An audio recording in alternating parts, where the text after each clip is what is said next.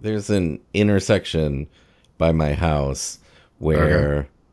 the road leading outside of my development, okay, it goes across a pretty major thoroughfare mm-hmm. and then, then into uh, a shopping center uh, across the way.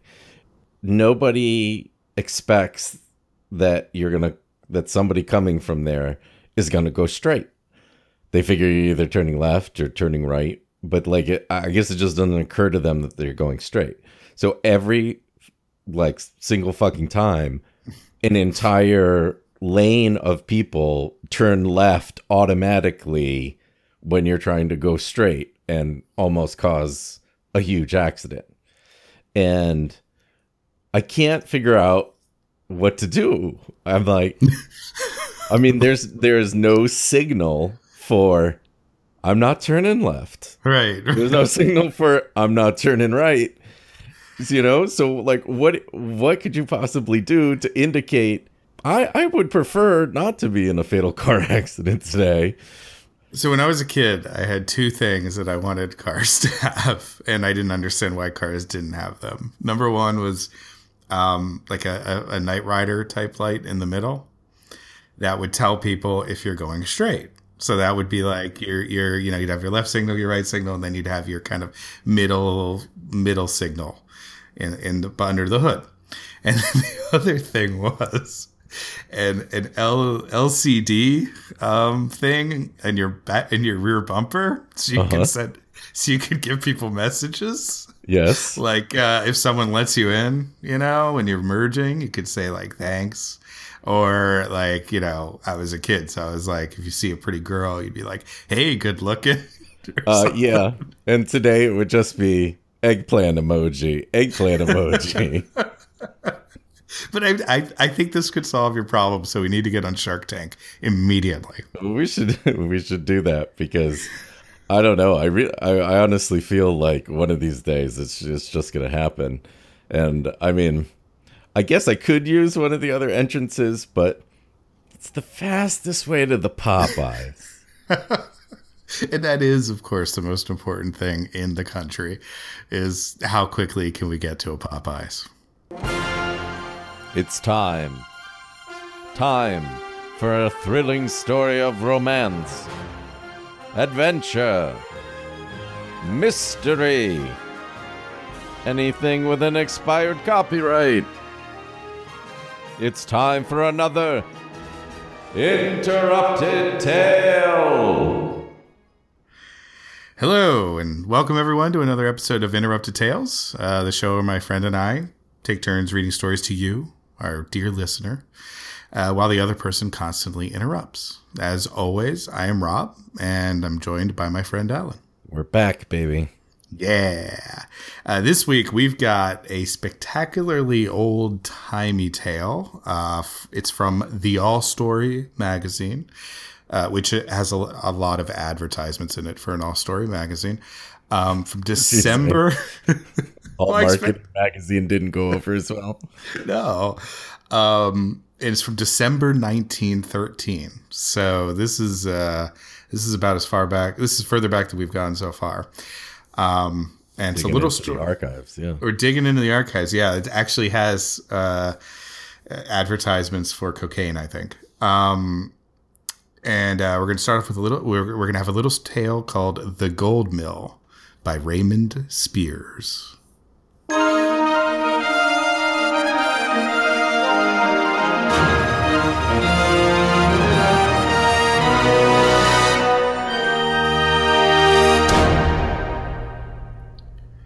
Peter Maskin was dead and in his grave. The mill where he ground corn and more than corn was silent in the gully of the run. When they say more than corn, do you think they're implying something like incredibly evil, or it's just like corn, but also sorghum? It could be evil corn. Oh, what a two, two birds. You got it.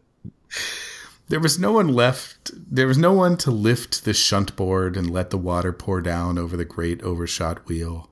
The corn that was in the toll bin grew musty and sour where it lay heaped. This sounds like a C B S Sunday morning segment. No, the Whistle Stop Cafe doesn't serve dusty railmen anymore. There was no one, so far as the countryside knew, who could claim the mill and thirty acres of land. The bullet that bored through the heart of old Pete the Miller made joy where there had been suffering and dismay. Good. A, a happy tale of gun violence. Finally, people are telling the good part of a bullet tearing through a man. It seemed as if the man's bones had cast their blight like salt across the mill lot, for only rank weeds grew there, except at the entrance to the mill. There was hard, bare ground. Yeah, I prefer the rank weeds. You know what? Um, the rank weeds. Yeah, it's four twenty somewhere. It was easy, easily believed that the bones did not rest. The crowd that came to the man's funeral was large, not to increase the mourning, but to see with their own eyes that old Pete had not been too mean to die, as some had said. Too mean to die, too fast to live, too furious, too ludicrous. If he had stood up in his coffin and demanded tolls, demanded interest money, demanded payments, there would have been fear, dread, horror, but no surprise. Uh, like Jigsaw. That's that's the latest Saw movie. That's the latest. That's yes. Sorry, I didn't. I know. Literally, nobody knows that. I knew what Jigsaw was. Uh, sort of. Uh, the face was no grayer in death than it had been in life. Across that countenance had spread the terrible disease of avarice. He would have cursed the extravagance that took from his leather pocketbook the money for the coffin in which to inter his own remains. A box made with his own hands from weather old fence boards had been good enough for his wife. Good news, honey. I finally tore down that old fence you were nagging me about. It's a good news, bad news situation. He asked no better for himself. He had denied none more than he denied himself. It's the high sparrow of the Old West. Nice. Now, when the wind blew at night, with old Pete and that extravagant box of his, the box that had made the undertaker and the coroner grin with triumph, there came loud wails from the old mill. There came low howls, quavering yells, bellowings, and laughter. No chuckles. We don't serve their kind. It's, it's the candy that thinks it's a gum. It was the laughter that made that road unpopular at night. Uh, what kind of alternative would they have, really? Like, they're going to have an all-night rave up at the mill. Woo! Yeah, I, I hear Deadmau five is going to D J tonight over the sound of grinding wheat. Play Sandstorm. When the screams of the wind, when the screams of the wind whirling through the mill were loudest, one could see by moonlight pale figures come pouring out of the door between slams. Figures that danced whirling over the bare place, killing all the things that might have grown there, and then leaped up over the burdocks and were gone in a puff. Stephen King's Children of the Corn meal. By day, the snakes gathered on that bare ground in sunny weather and made trails across the dust of bran and corn. It was a brave man who would go to that old mill and stand in the gloom, looking into the dusty recesses, curtained by the wavering cobwebs swung down from beams and frames. Youths made passing the old mill the test of their courage. They reported green eyes in the dark of the mill. Everyone knew that it was old Pete the Miller's cat, but none knew whether the cat was alive or dead. The cat, the cat totally does. I mean, why don't, why does, never ask the cat? It's a good point. Why didn't Schrodinger just ask the damn cat? Yeah. The cat had been old Pete's wild companion, a lank black hunter that never grew fat. The very rats in the mill were lean from dodging the angry miller and his no less angry cat. A mad she-cat, an old maid that had never littered kittens, helped make the place untenable, no matter whether she was alive or dead. Yeah, like the listing is uh, room for rent, haunted mills, uh, split utilities with possibly undead cat, must-have references. There was yet the hoarded gold. Well, hot damn, here we go. I got my copy of the Declaration of Independence. Somebody just give me a cipher and a shovel. And I'll be in somebody's backyard in a week. There's gold in that there mill. It was gold that had transformed the pretty green water, Maskin's Run Gully, into the terrible mill site that it had become. Everyone knew the story of that gold. Yeah, except, ironically, Curly. It lured while it repelled. The Orkin man of mill sites. When Peter Maskin was a young man, he was like all the other young men of the land. He skylarked round, courted the girls, and even spent his money for moonshine. Yeah, but only small batch distilleries. He's quite particular about how he goes blind. He used to go down the river on log rafts and came home on the train and overland on the stage with a long coil of handy line rope over his shoulders with the rest of them. One trip, the Chattanooga Sawmill paid him off in gold, paid him one hundred dollars in gold for a string of logs. He had never seen gold before. If the word was a part of his vocabulary, none remembered ever hearing him use it. Did, did he just say the G word to me? Only my people get to say the G word. If he had ever hungered for gold, not a man or woman in all the world knew it. Now he stared at the coins, the five coins, and his companion saw growing in his eyes the terrible look which was never again to leave them, the look that spread across his countenance and stretched down into his hands and fingers, changing them into hooks that always pulled toward him. Oh, I'm, I'm sorry, Peter. We thought you just had gold fever, but now that it's spread to your hands and fingers, it's, it's definitely gold syphilis. That's that's the worst kind. Never a piece of gold did Peter Maskin spend. He doled out his pennies and his silver and eked out his toll of corn, but never did a gold coin slip past those hooked hands of his. If he loaned money, he paid it over in silver and paper and drew it back in gold. "Pay me back in gold," he would demand as he counted out his paper and his silver. Oh, hey, come on. Give me a break, man. The gold store is closed and, you know, the convenience store has a minimum and I don't want to buy gold gum just to break this. Always, he had paper and silver. They paid for his coffin with paper and silver. They paid the coroner's fees, the sheriff's fees, everybody's fees with silver and paper from the dead man's wallet. There was one empty compartment into that cowhide wallet. When someone who was curious held the leather to the reflection of the sun, it gave off the sheen of gold. What kind of what C S I forensics are they doing? They, like the gold rubbed off, like the raised letters on a Discover card. They could not help but divine that old Pete had never let his silver or his paper touch his gold, or go into the receptacle of his gold. Where did he put his gold? Men asked one another. On the moon. No, you fucking idiots. It's in the mill. It's in the mill. Just ask, just ask the fucking cat, people. Oh, God. None could answer. None dared to seek it. He took it with him, tradition took to saying. Some believed that the kettles in which he was supposed to have buried it had gone into his grave to rattle among his bones. In the depths of their hearts, many a man wished that he could stumble upon that gold. Not one had his wish.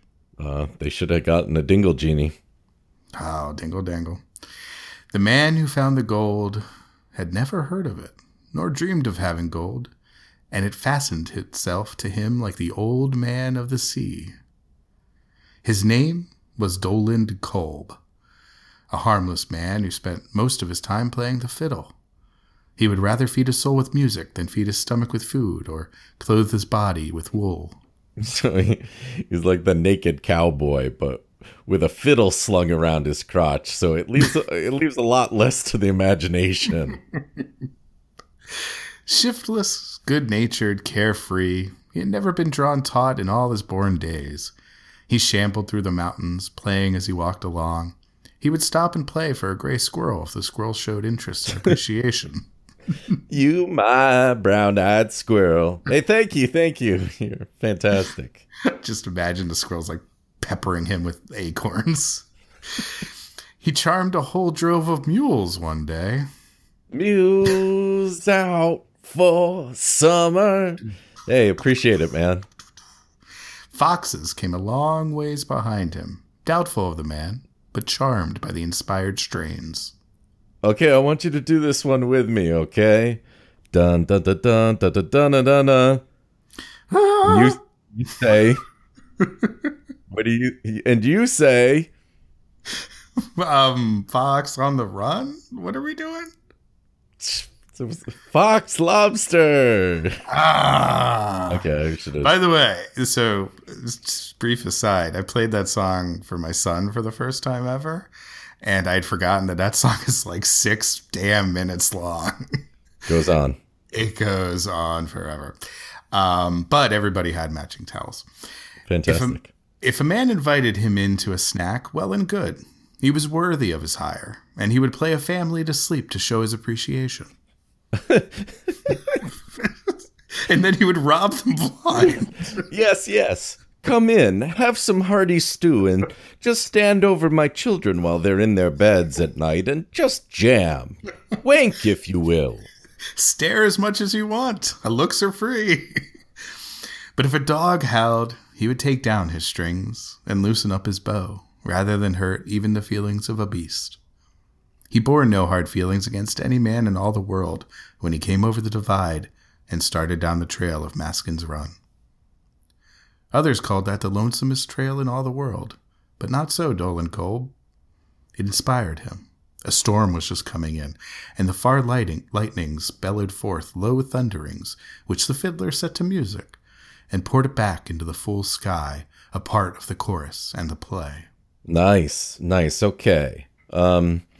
You know, God, you're you're playing a little behind. Not quite my tempo. If the sky had its lightning, clouds, and thunder, the earth had its mountains, shadows, and Dolan Kolb, ragged, shaggy, and impassioned, pouring out his tunes like a bird. Hello, wonderful world. My bitch is bad and bougie, cooking up dope with an Uzi. His eyes were on the belching black clouds of the sky, and he stepped high to avoid the boulders and cobbles of the road. He was awakened from his reveries by the ra- loud and discordant splash of a huge raindrop on his fiddle.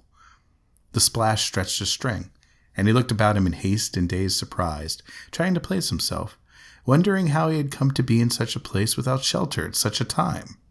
Hey.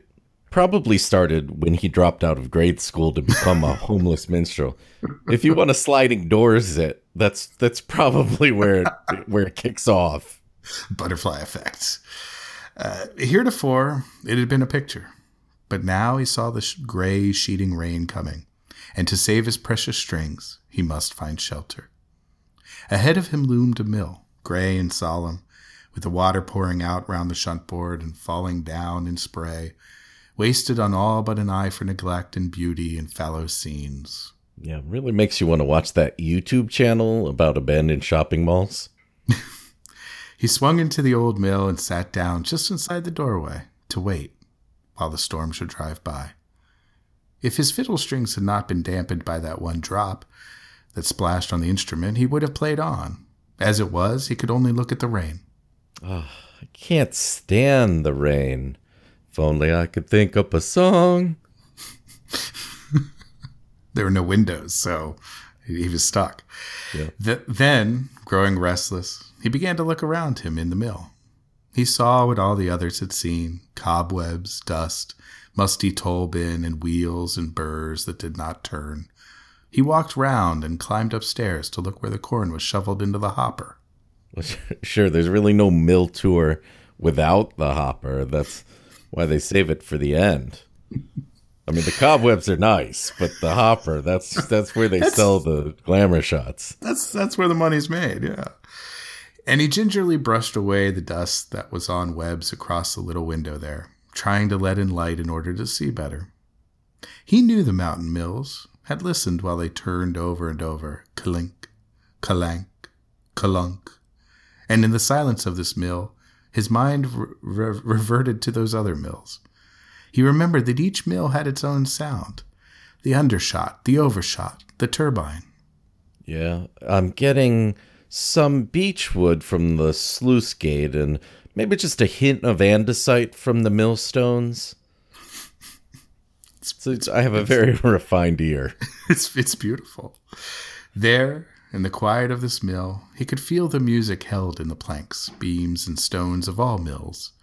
He could hear the spirit of the mill singing, as he looked at the underground, unground corn sprouting there, and as he thought of the green toll bin. Something of the calamity of the mill that was dead stirred in his soul. His breath began to come in short gasps, thinking of what was unplayed, what no man had ever yet played. This is a lot like that Monster Mash tweet where no one's ever played the Monster Mash. They've only played a song about people dancing to the Monster Mash. That's a good... That's not my, that's not my tweet. No, no, it's, but it's a beautiful thing. He listened. And amid the uproar of the storm, while the loose planks rattled and the wind drew screaming through the whistling places, he caught the rhythm of the old mill, and he knew that after a time he would play it on the fiddle and make it into music that would cheer him on his way. I'm going to call that a pretty low point in his career, though, the mill rock opera concept album. It's all on roller skates like Starlight Express. It didn't need to be a double album. I mean, you could have you could have cut that down. Listening, he heard a chinking sound, followed by another and another. He looked around, puzzled and doubtful. He could not tell whether it was upstairs or down. I think that was where it gets like spooky, like a black and white cartoon. Some skeleton's going to play another guy's vertebrae like a xylophone. The pincushion man's going to come out. I, I gotcha. When he stepped, he heard a rippling of chinking. He stamped, and there was a splashing of metal somewhere. He looked down the steep stairs on which his tracks were printed in the dust as if he had stepped on snow. On the floor, beside his fiddle, was a piece of gold, round and dull, but unmistakable. No, I know it's genuine because it's got Elvis on the front, and on the back it says Franklin Mint may not increase in value. It's worthless without a certificate anyway. He stared at it curiously, wondering, not quite comprehending at first, for when one has done been a wandering minstrel during many, many years, the heart is not at first bound with exultant greed when one sights the shift of wind that changes his fortune. Oh, Dolan Kolb was said half aloud. That was the strange note that I heard.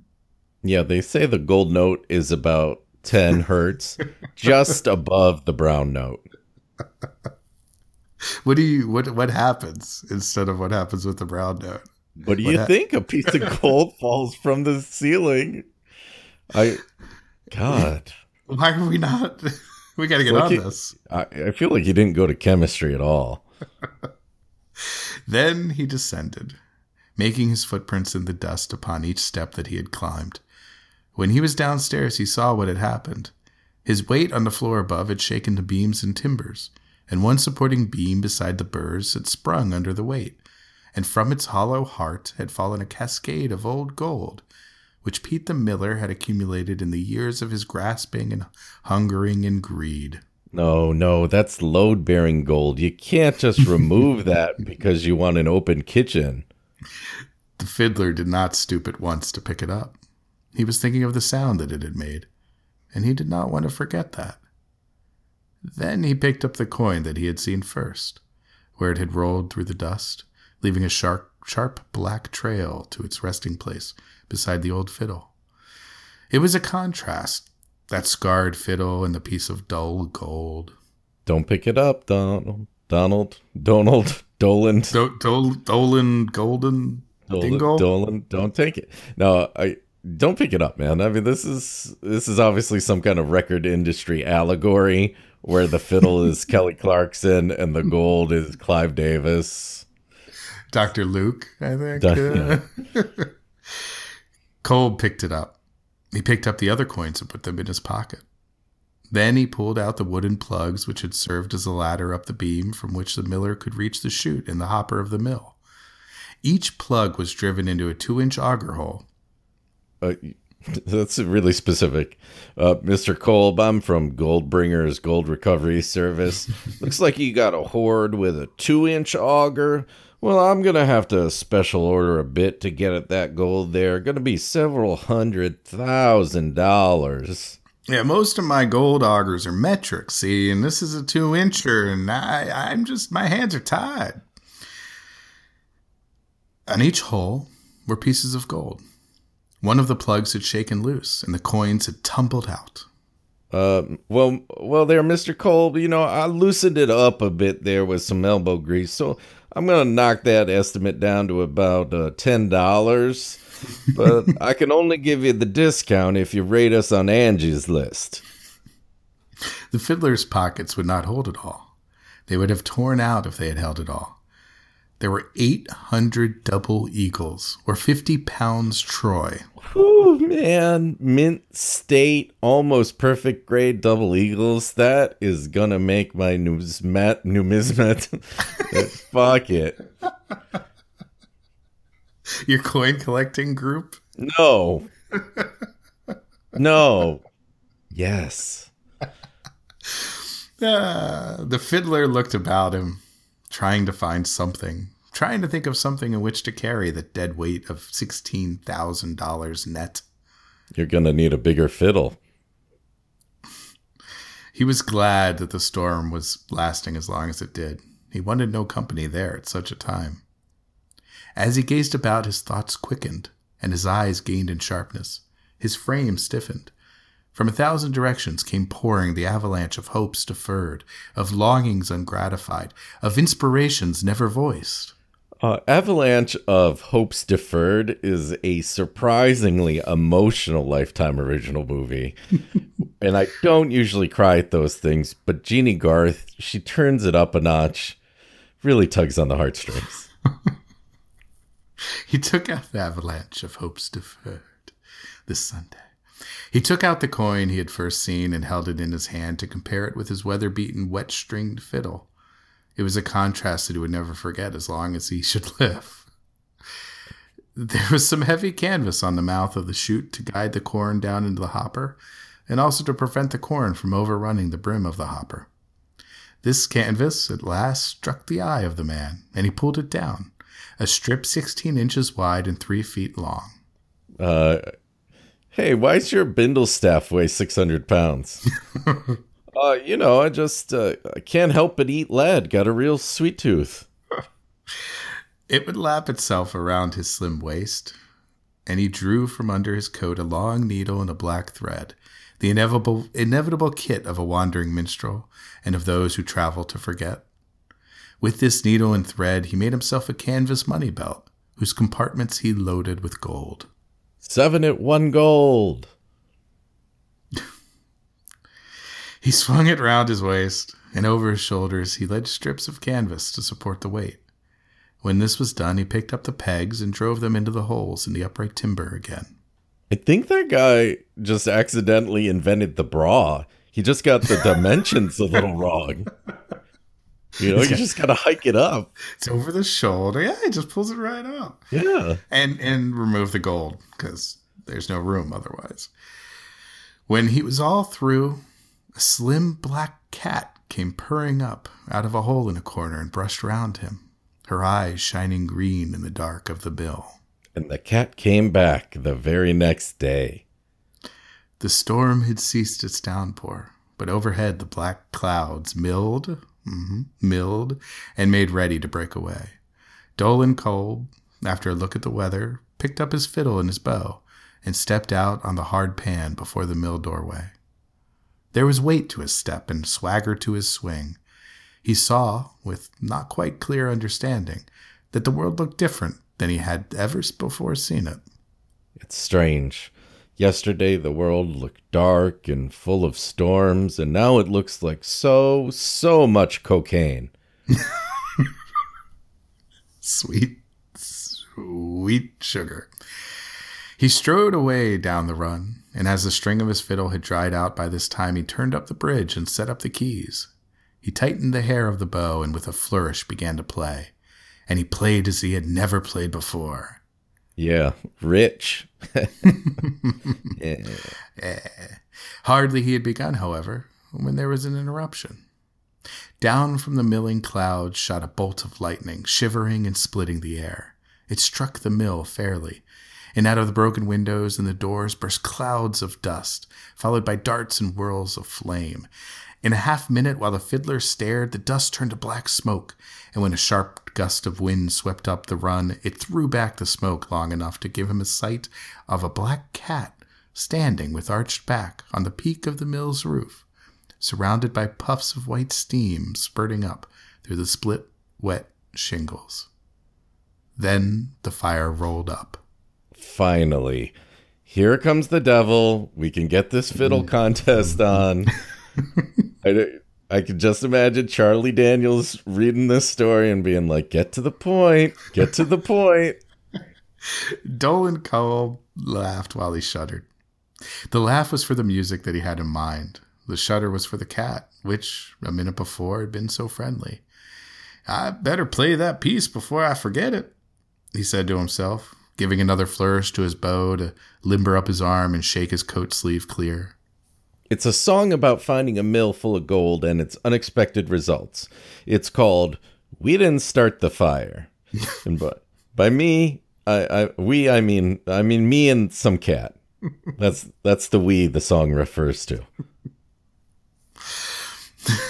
As he strode along, playing, he passed a cabin down in the valley at the foot of the run. He heard a, re- a man remark, "Sho, that feller's just a-cutting it down, ain't he?" "Sure sugar." "Yes, sir," another answered, and then shouted to the fiddler, "Hey, you, lo, I'll gin you a night's lodging for some of that music." The fiddler glanced at him with considerable scorn and strode on, playing as he had never played before. Neither the mud nor the hunger that was coming on checked the exuberance of his spirits. Okay, well, at least he's being safe. When you when you go sightseeing, you want to have a belt pouch for your gold doubloons. Uh, a fanny pack is just way too noticeable. He cared nothing now. Many problems had been solved. He was on his way to town, to Rogersville, the nearest one. He fiddled till he struck the sidewalk, when he ceased and stalked with dignity till he came to the brick hotel, where sat the proprietor at his ease. "Hello, Dole," the proprietor hailed. "Just in time. We're going to have a dance here tonight." "It's just fifth graders, so it's a little bit of high C and some uncomfortable shuffling." "Got something new for us?" "Nope," Dolan grinned. "I'm stopping to the Marble Hall tonight." "What?" The fiddler scorned the surprise and sauntered on to the big hotel where they played orchestras. There, he tossed a double eagle on the cigar case and demanded a smoke. "Your finest three hundred eighty cigars, please." This he followed with a call for a room, and then he was shown to the dining room. "I can remember when that feller used to play up the street for his night's lodging," the proprietor remarked, turning the coin over in his hands fondly. "Now look at him. Beats all, don't it?" The end.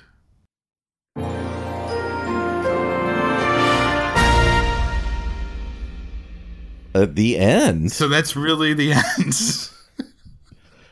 Well, uh, his, this okay. tale about uh, gold turning you into an unfeeling monster. Uh, no, no. Nope. No? Nope, nope, nope. There's just that one guy, apparently. Once you start spending it, it's all good. Your life is going to be A-okay. But he's kind of a dick. Yeah, but, you know. It's like, but he's just like regular people levels of dick. Just like, nope. Yeah, um, he, he's not like uh, Ebenezer Scrooge level of dickiness, dickishness. He's, he's more of a... some other Dickens character that I can't recall right now level. But yeah, that's the ending. That's it. That's that's not a story. Oh, well, it's a story. It's just um it's it's you gotta you gotta think of it from the perspective of the mill, who's really the protagonist. There we go. Okay. Right, right, okay. right. It's like The Haunting of Hill House or something. Okay, so I'm a mill. Yeah. Sitting there. My owner dies. My miserly owner dies. I'm going into disrepair. All I got is this fucking cat to keep me company, and he sucks. And an old tramp comes by, takes all my gold, and I'm on fire, and I'm dead. Yeah, you hit it. That's that's it. Now, what would you say the moral of that story is? The moral of the story is um, you should spend your gold. Okay? Don't just hoard your gold. Right. You should spend your gold on cigars and okay. fine meals and hotels. And you should uh, steal as much gold as possible from locations that uh, you've never been to before. Here's what I think the moral is. All right. Um, don't turn down the squirrel circuit just because it's not a glamorous life. You got to pay your dues, and and eventually you'll find your mill f- filled with gold and it's, a cat for no good reason. It's a classic Malcolm Gladwell ten thousand hours story. You know, you put ten thousand hours into playing that fiddle and wearing raggedy clothing and not bathing for months, and sooner or later you are going to find a mill filled with thousands of dollars worth of gold. All right. Well, that was a that was a that was a chilling tale, kind of, and uh, so uh, that. But that brings us to the end of the story for this week. So um, I want to make sure that everybody comes back again and tunes in next time for another exciting Interrupted Fox Lobster Tale.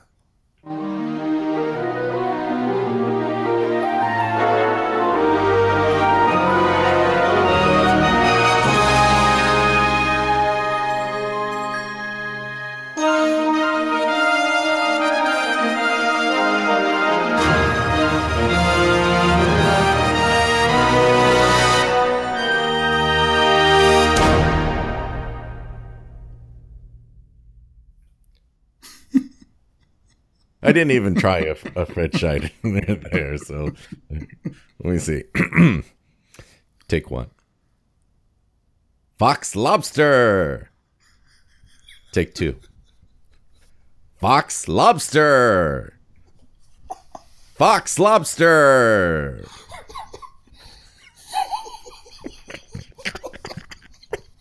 Please continue. I think I think you've almost got it. You've almost got it. You're so close. Okay. So close. Another one for safety. Hold on. Fox Lobster. Your best. Your best right there. There goes a narwhal.